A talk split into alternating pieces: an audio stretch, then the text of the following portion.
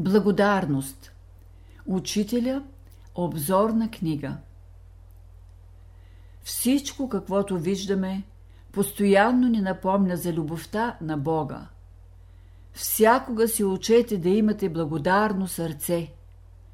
Вие ходите в един свят, гдето постоянно трябва да се радвате, понеже всичко е предвидено. Аз се чудя, защо нямате признателност. Вие сте в един свят, гдето има всички блага. Когато ви обичат и когато ви мразят, и в двата случая благодарете на Бога. Тогава вие сте здрав човек. И при най-неблагоприятните условия да си благодарен, че живееш. Първото нещо за съзнателния човек е да бъде благодарен. За какво? За всичко, каквото му е дала разумната природа. За всички светли мисли и чувства. За звездите, слънцето, вятъра, дъжда, облаците и прочее.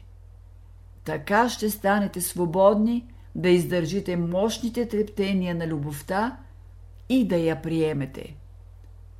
Учителя Друг път, пак при седемте рилски езера, се повдигна същия въпрос.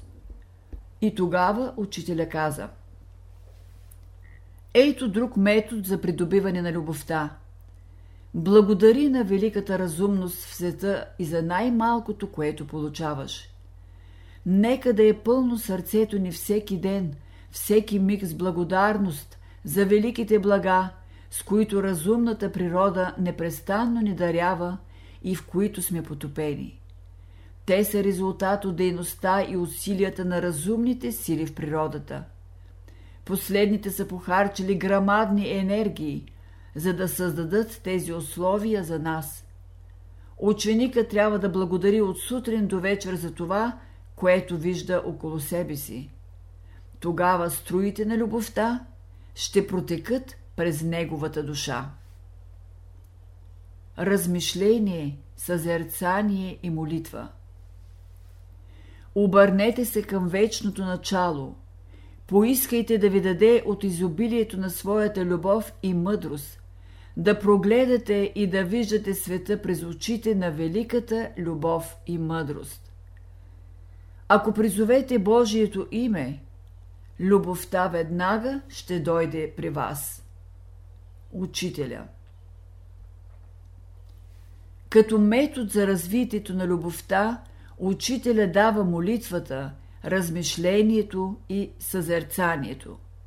При тях човешкото съзнание е съсредоточено върху вечните божествени истини. Последните започват да работят в душата му, преорганизират нейните енергии, пречистват ги и ги подготвят за любовта. При молитвата, размишлението и съзерцанието човек прави вътрешна връзка с великата разумност. Молитвата е общение с Бога. И тогава той, което е в Бога, се прелива в човека.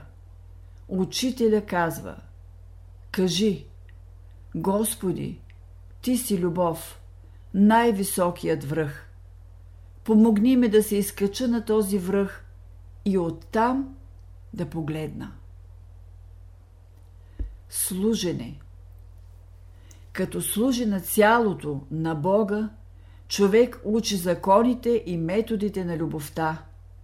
След служенето иде любовта. Само чрез работа човек разбира вярата, надеждата и любовта.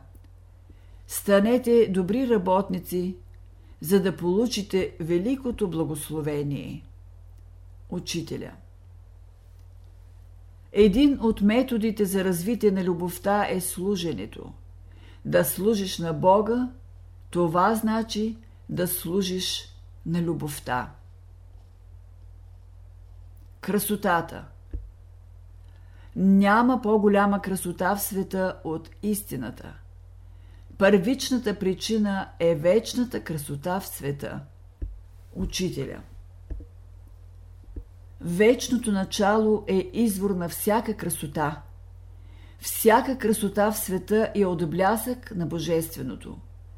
Красотата е качество на човешката душа. Когато Божественото в човека се прояви, той става красив. В красотата е Бог.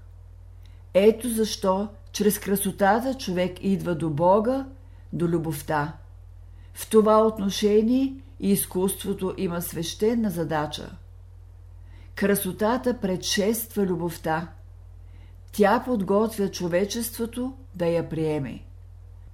От епохата на Ренесанса или Възраждането на сам, на човечеството бяха пратени велики гении в живописта, музиката, скулптурата и прочее.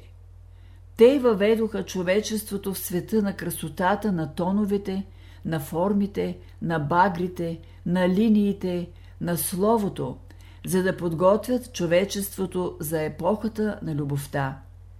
Тяхното идване на земята през последните няколко века, тък му преди вълната на любовта, не е случайно.